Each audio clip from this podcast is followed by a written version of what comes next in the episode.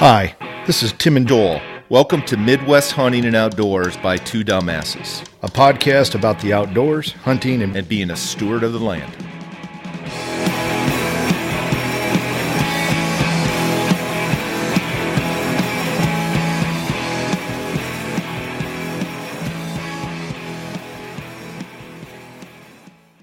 Thank you for joining us for part two, CRP 25 with Kevin Anderson from the Iowa DNR.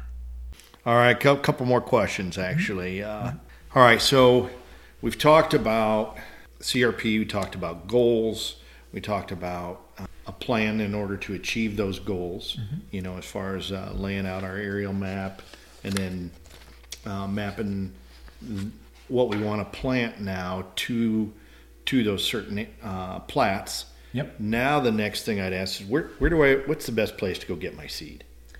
What I tell folks is there's a lot of native seed dealers in Iowa. There's a lot um, scattered across southern Iowa, central Iowa, northeast, northwest. There, there are a lot of good reputable dealers.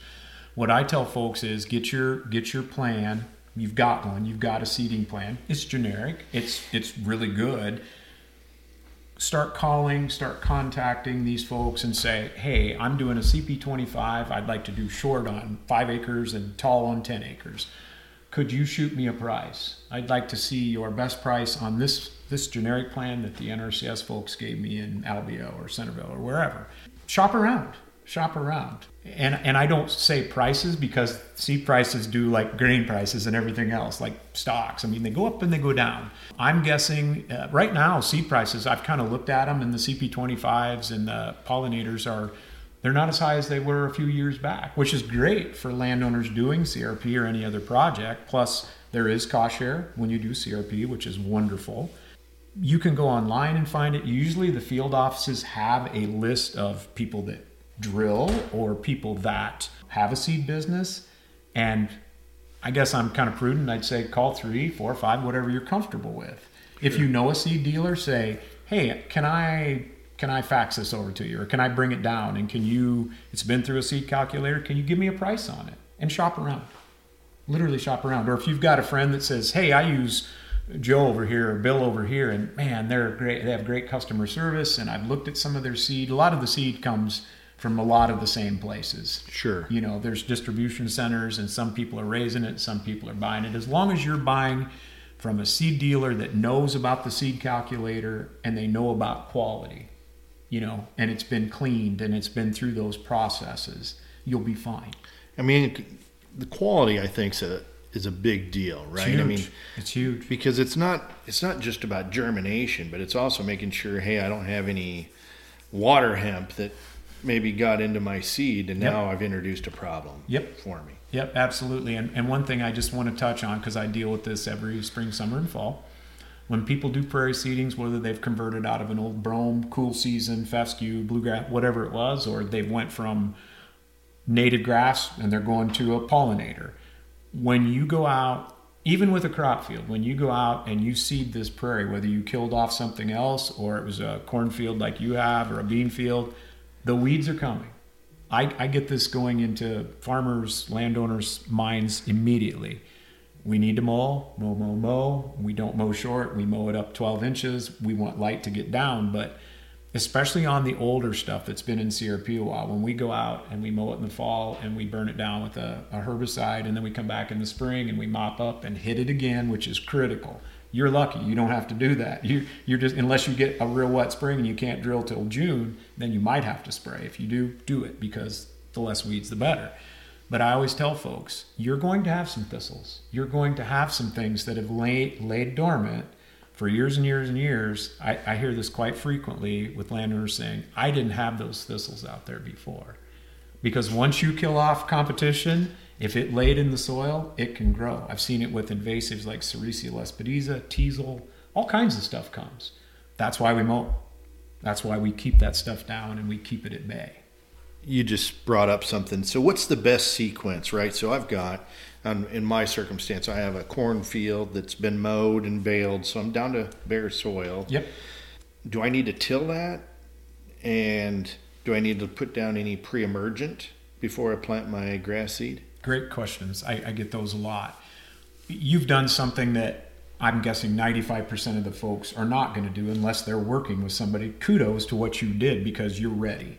All you have to do is get the right conditions in the spring. Since you're down to, okay, we took a lot of that corn cornstalk duff off, that overburden off, you could literally go out. There's many ways to put seed on the soil. We do put it in the soil. Yeah. But I'll do this a lot. I don't know if you guys can see this, but we'll do this a lot. You know, twice the diameter of the seed you're planting, that's the depth. And a lot of these prairie seeds are like dust. Yeah. Right? The native grasses are, what do you call it?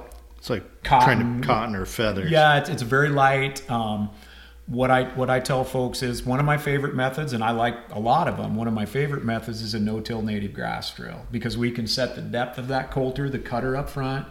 Uh, you wouldn't necessarily need one on corn stalks; it won't hurt. Most folks have that are commercially doing this or own their own drill have a no-till just to cut through and make that trench. And the key is planting prairie shallow, whether it's with a drill um, you had a great question. Should I work this? Should I till this? If you're that close to being ready, whether you broadcast it and cultipack it or whether you hire somebody with a drill and drill it, I would never till that soil because you've got still some corn roots in there. The second you till this highly erodible land and we get a six inch rain, then we have problems. Okay. It's going to wash anyway. It's going to wash even if we do get that kind of rain, but think about fluffing it up. And that leads to another thing.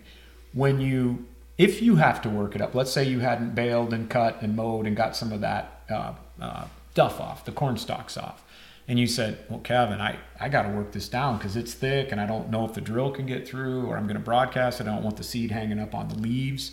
If you do have to do that, if you do have to till it, it's okay. Just don't till it, you know, four or five inches deep. We don't need to do that. You might just run over it with a, uh, vertical till or something that just just scuffs it Sure. because the, the most important words I'll say about planting a prairie is seed to soil contact. Literally, seed to soil contact. I want to see a lot of that native seed laying on the ground. And here's how I equate it back to my customers and landowners and friends. When Mother Nature puts prairie seed on the ground, we have things blooming in April, May, June, July, August, September, October. And a lot of that seed is falling on the ground during the growing season. So I tell landowners, okay, when we put this seed on the ground and barely in the ground, we want we want to mimic Mother Nature. We don't want to put it in at corn planting depth. You know, Yeah. we don't want to do that because it will not grow. If you buried it, it will not grow. Let's mimic Mother Nature. If you're broadcasting and cultipacking, wonderful. I've done it. It's a good thing to do. If you can hire somebody with a no-till native drill, they probably get tired. The contractors over my way know me and they know I'm a stickler for it. Guys, this deep. You know, when they say a quarter, is that too deep? I'll say skinny it up. You know, skinny it up because the closer to the surface, think about planting it during the growing season. If you get out there in April, May, once we hit 60 degree soil temp, where a lot of our flowers and grasses will germinate, some have to go through that next fall freeze thaw, which is okay. That's okay. But plant it shallow, mow it often. So you're going to plant it shallow. Yep. And you're really trying to get seed to soil contact and and basically laying it on the ground. Yep. For the lack of a better Yes. word. Yes. Roll it in. Uh, you kind of pack it in. Is it is it important to do anything? Yeah. It, let's say let's say we- we're back at that stage where Joel had done nothing, couldn't find anybody to bale it. It's it's pretty it's pretty heavy. You got a lot of vegetation laying. Go out and turbo till it. You know something that just roughs it up a little bit. Do a little tillage. I would then go in and either broadcast if I didn't have a lot of stuff still laying on top and we could get seed laying right on the soil, and then cultipack. A lot of guys will say, "What about a drag harrow? You know, a, a harrow type implement? That's okay." Um, but I would like to. I've been widely successful using cultipackers, and there's some really good cultipackers out there. Um, if if you've done what you've done, in my mind, you can go one of two ways. You can either broadcast and cultipack, or you can do the native grass drill, and whoever you hire, once they're out here, you say, "Man, I want you to set it real shallow. I want it. I want. I want it when I walk down after you start. You start drilling. I want to see some seed laying on top because that's mimicking Mother Nature. Sure. Yep. All right. So I do. I've got two more questions. Okay. Pre-emergent. Do I need to put down pre-emergent? No. No. If you if you go back to where we were before and we say, "Oh boy, it was wet in April. It was wet in May." Okay, if I've got a flush of weeds, I don't want to drill into weeds, right? I, I could say I, I know I've got a gentleman coming with a 10 foot native grass drill, no till native grass drill. Here I am June 1st and it's now getting dry and I'd really like to do it myself or hire the co-op to come in and, and do a, uh, a Roundup burn down.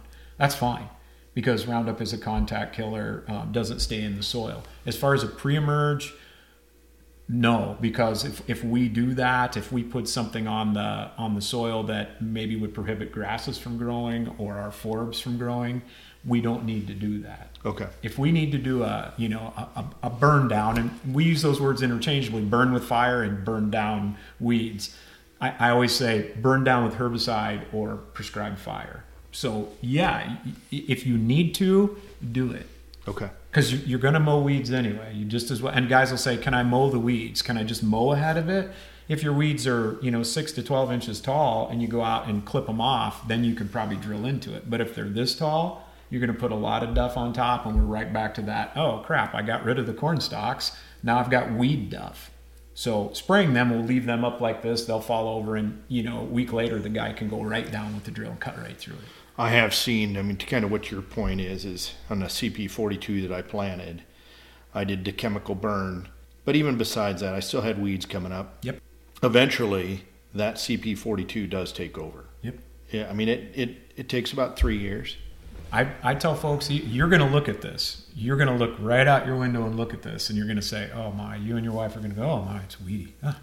Well, time to go out and mow again. If you can get past year one and a little bit of year two, you've been through it. A lot of people have never been through this process, and I always get these. I don't, I don't want to say panic calls, but people are like, "Yeah, Kevin, you offered to come out and do plan ID. Well, you can come, but there's nothing here." And I told the guys earlier, I get down, I literally will be on my hands and knees with my with my readers going, uh, "Oh yeah, there's there's partridge pea," and and a lot of times I ask them, "Can I pull one up and just show you?" And they're like, and I'll give them a, a seed guide, which you did a great job printing out flower pictures and whatnot. I'll say it's here, and I if it's been drilled, it's nice because you can find that drill row even in June and July. Nice. You can find it and you can go right down it. And one of the first grasses that always comes is sideoats grama. It comes right up and it'll it'll kind of spread out and you'll have foxtail buttonweeds. You'll have all kinds of weeds. It, it- they're just there. And I always tell guys that's not a bad thing because that is Mother Nature's cover crop. We're mowing, off, mowing it off so the annuals don't go to seed, but it does kind of hold the soil in place. It's shallow, but it will hold the soil in place. So it's it's not all bad. Okay. So Kevin, you you're going to plant this April, May, just like kind of Whenever the early, condition- whenever you possibly Whenever can get in can. the field, you want to get it Yep. seed contact. Eventually, it's going to grow. Yep. And I, you know, I know you're a huge advocate of mow, mow, mow, Yep. right? So I've heard that a lot. Yep. When would I mow the first time? When it gets above a foot tall, then go in and start mowing it at about a foot. Yeah, and I won't stand up and do my demo, but what I normally do, I, I'll always say, if, if we get them weed, if we get weeds knee high, we're, we're at the we're at the you know the near, near danger zone because we're starting to shade out any of those little natives coming. We need to think about shin high, depending on how tall you are. I always say if the weeds are a foot tall, mow them to six. If your mower will go down to six, mow them there. If they're 18 inches tall, your mower can only go down to 10, mow them there. I always like to cut that veg in half. And if you live on the farm and you have the tractor and mower, or if the neighbor's got a bat wing, call them and say, hey, sometime in the next week, I really need to mow because you'll mow often. And it's okay. You might be, if we get a heavy rain year, you know, like you said, prescription rains, you may be mowing three, four, five times. I have a friend whose dad did CRP a number of years ago. He lived right there and he was an old farmer and he's like, nope, nope, no weeds. I think he mowed six times. You don't have to. But his seeding the next year came up and Big Blue was seeding out and Indi- so whatever he did, he did it right. Okay. So cut it in half. If it's, and I've seen the, I don't want to call them disasters, but I've seen the scenarios where, oh, I had my knee replaced and mm, kind of forgot about it, and you go out and it's a giant ragweed six feet tall. I can find natives underneath of it. And then the landowner or farmer will say, What do I do now? I've screwed up. I didn't do it. I'm in August. What do I do? And I'm like, Leave it. It's the best bird habitat this farmer will ever see. If you can, you don't have to, but if you can, you could ask FSA and NRCS to do just a voluntary burn the next year because you can mow. You can mow as many times as you want in year one and year two because year one and year two are establishment years. Okay. So you don't even have to ask permission. You, it's just a part of your conservation plan that you doing you're if you're doing CRP, you can mow. We always tell folks up to three times in year one, and you might mow a couple times in year two. I have a friend up in Marshall County that on the prairie pothole soils, he said I mow three times in year two. I sacrifice a little bit of cover in year two to really push my natives in year three and pass. Okay. Yeah. Yeah, that's good. Yep. Lastly, uh, do I need to fertilize No. once I planted? No, I'm sorry, I jumped on you. No, no. You sound like you might be on the edge there. Maybe. uh, maybe it's the tea. I don't know. no, um, I get that question quite a bit. Uh, do I need to put soil amendments? Do I need to put lime? Do I need to put P and K? Do I need to put nitrogen on it? Man, the grass likes nitrogen, right? I've seen guys do it. Um, they just did it because they thought they had to. Um, it's not required. None of your seeding plan will not have that component on it. You do not. You do not need to lime or fertilize. One of the things that will happen if you do that, knowing that prairie is slow growing, setting down a root, evolved in drought conditions over the eons, so it's putting down a root to survive drought. It knows to do that. Sure. S- slow to grow up here and put vegetation up, especially with the perennial stuff. Um, if you fertilize, think about this.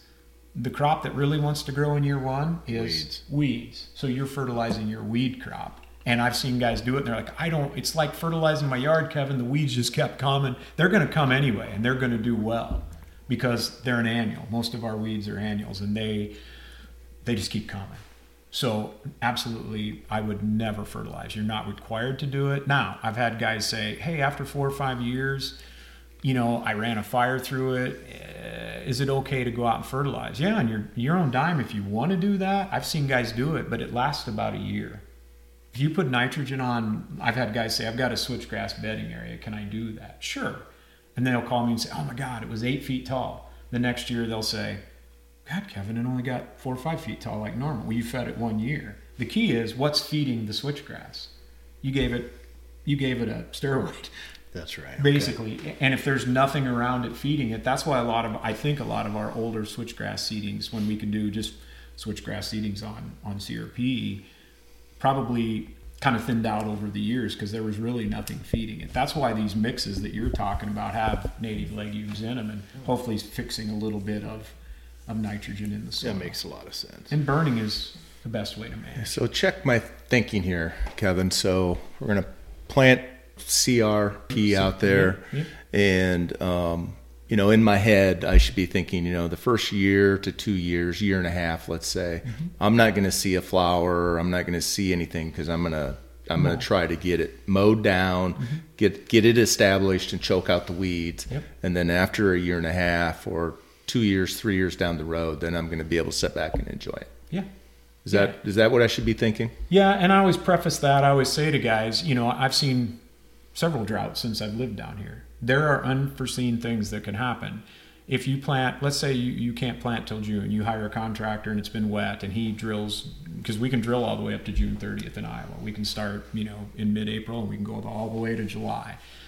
It's great. I have guys say, should I drill in, in April? It's kind of like planting corn and soybeans in your food plots. We might want to wait on our sorghum, but man, we're storing that seed and waiting for the soil temp to get up there. I love planting it in June, but we may have missed all of our rains. So whenever the conditions are right, whenever that's ready to go, do it. Right? Um, I've seen droughts cause failures on native seedings. It happens. Sometimes they germinate, they can't set down the root system that they need, and they fail. I've seen it. It's it's a sad thing, but you can't control that. So let's say that would unfortunately happen to you or anybody doing CRP in 2021. Let's cross our fingers it doesn't happen. But if that happens, two, three years down the line, you can have myself or someone from NRCS or Pheasants Forever come out and say, We're going to do an evaluation. And you're like, God, Kevin, I mowed it. I'm not seeing what I think I should see. If it's a failure, a seed failure, a seeding failure, there's always the possibility due to a active God or an active nature that FSA will will help you out maybe with 50%. It depends on the rules at the time. But we've helped um, other biologists and I and, and staff have helped landowners go through that process. Yeah, we're reseeding again this year, so I not only have seen it, but Been been through, Through there, it. did that, and paid for it. So yeah, uh, yeah. it is what it is, right? It is. I mean, it's like a food plot failure. It's like a yard grass failure. It can happen. So I do have one last question. So you're talking about a natural grass drill, natural prairie grass drill. Yep. I happen to have a 10 foot grain drill, Okay. and obviously it doesn't have any agitation in it per se. And again, for people who haven't seen these these seeds, I mean, imagine just taking a big handful of feathers because that's what you're about trying to. That's about what you're trying to spread. Right. Am I right? Yeah. Yes. Can I do anything to make my grain drill work or no? Probably not unless you're willing to, and it'd probably be cheaper just to hire someone that has the correct equipment. That's what I get. I, I, I've had landowners over the years say, I've got a John Deere 7000 grain drill, right? Uh, Can I plant native grasses and flowers? You might be able to plant switchgrass because it's a hard seed, or Sure. or drop seeds because that's a hard seed, or some of the flower seeds. It'd be hard to calibrate it because you have to calibrate these drills to the mixes. That's the right thing to do. It's difficult because uh, Tim brought up a wonderful point of agitation. Native no-till grass drills will have these, I just call them agitators or spinners in them that fluff this seed up because when you're going over the landscape with a drill, and, and these drills are very heavy, that seed tends to pack down in the drill and if you don't keep it agitated it will not flow through those tubes. And i've had very frustrated farmers and landowners call me and say well you told me uh, i shouldn't run it through my grain drill and yeah i'm bullheaded and hard-headed and my wife said don't do it. Kevin said no and and they've tried it and they've plugged up the tubes and they've got the screwdriver out pulling off tubes and probably some choice words are being said in the machine shed. Sure. so, I, to me, and, and there's things that I can't do because I don't have the right equipment. So I talk to my buddies, I talk to contractors, and say, "Can you do this for me?" It's always to me, it's always best to hire the guy that's got it mm-hmm. or gal that's got that equipment. Do it right the first time. Put it in very shallow, mow it, and and cross your fingers that it's a successful seeding. All right, so I heard you, and I wanted you to know that I heard you because my question is going to be like I didn't hear you, right? Okay. Uh, I'm not sure. I'm not sure what that meant So- either, Kevin. So we'll just go with could it. I could I take my grain drill and take my natural prairie grass and forbs and blend it with oats to help create a flow agent for my grain drill? And would that work? quite, quite, quite possibly. I've had guys do that with the no-till drills because they can't get it to feed through. They can't get it to feed through, or it's so clean. Back when I started doing this, back in the '80s, mm-hmm. at county conservation boards and all over the state of Iowa, the seed was dirty, chaffy. Looked like it looked like hay chaff out in the barn. It had stems in it. Now they're cleaning it to the point where some of these guys contracting and putting it in their drills, going, "Oh man, it's flowing through like you know what through a goose." So they've bulked it up. They've put in. Uh, I've got a friend that sells seed that has put in uh, rice hulls to bulk it up, and then it will because otherwise all your seed goes out in the first three rounds. You're like, "Oh man, I'm in trouble." Sure. So, would it work? Can it work doing it that way? Quite possibly. If I was going to try that, I would measure out what I knew to be an acre. If you needed eight bulk pounds to the acre of seed, and then I would talk to somebody that may have tried that, another farmer, landowner, mix it and go out and try it on an acre. Because if you mix it all up and Yeah. it doesn't work, then you've got kind of a quagmire. Okay. That's good. That's a good thought. Yep, good thought. All right, that's all I have for. Uh, this has been really great. Uh, like I said, we could keep you here for a week, you know, and I would be honest. but but that said, I mean, you have any questions, Joel? No, I think it's been a great, Kevin. Always great to see you, and Good to and, see you uh, guys. Yeah, thanks for sharing your wisdom. Anytime, anytime. Awesome, thank you. You're welcome. So as we always say, Be safe, have, have fun, fun, and and get get outdoors.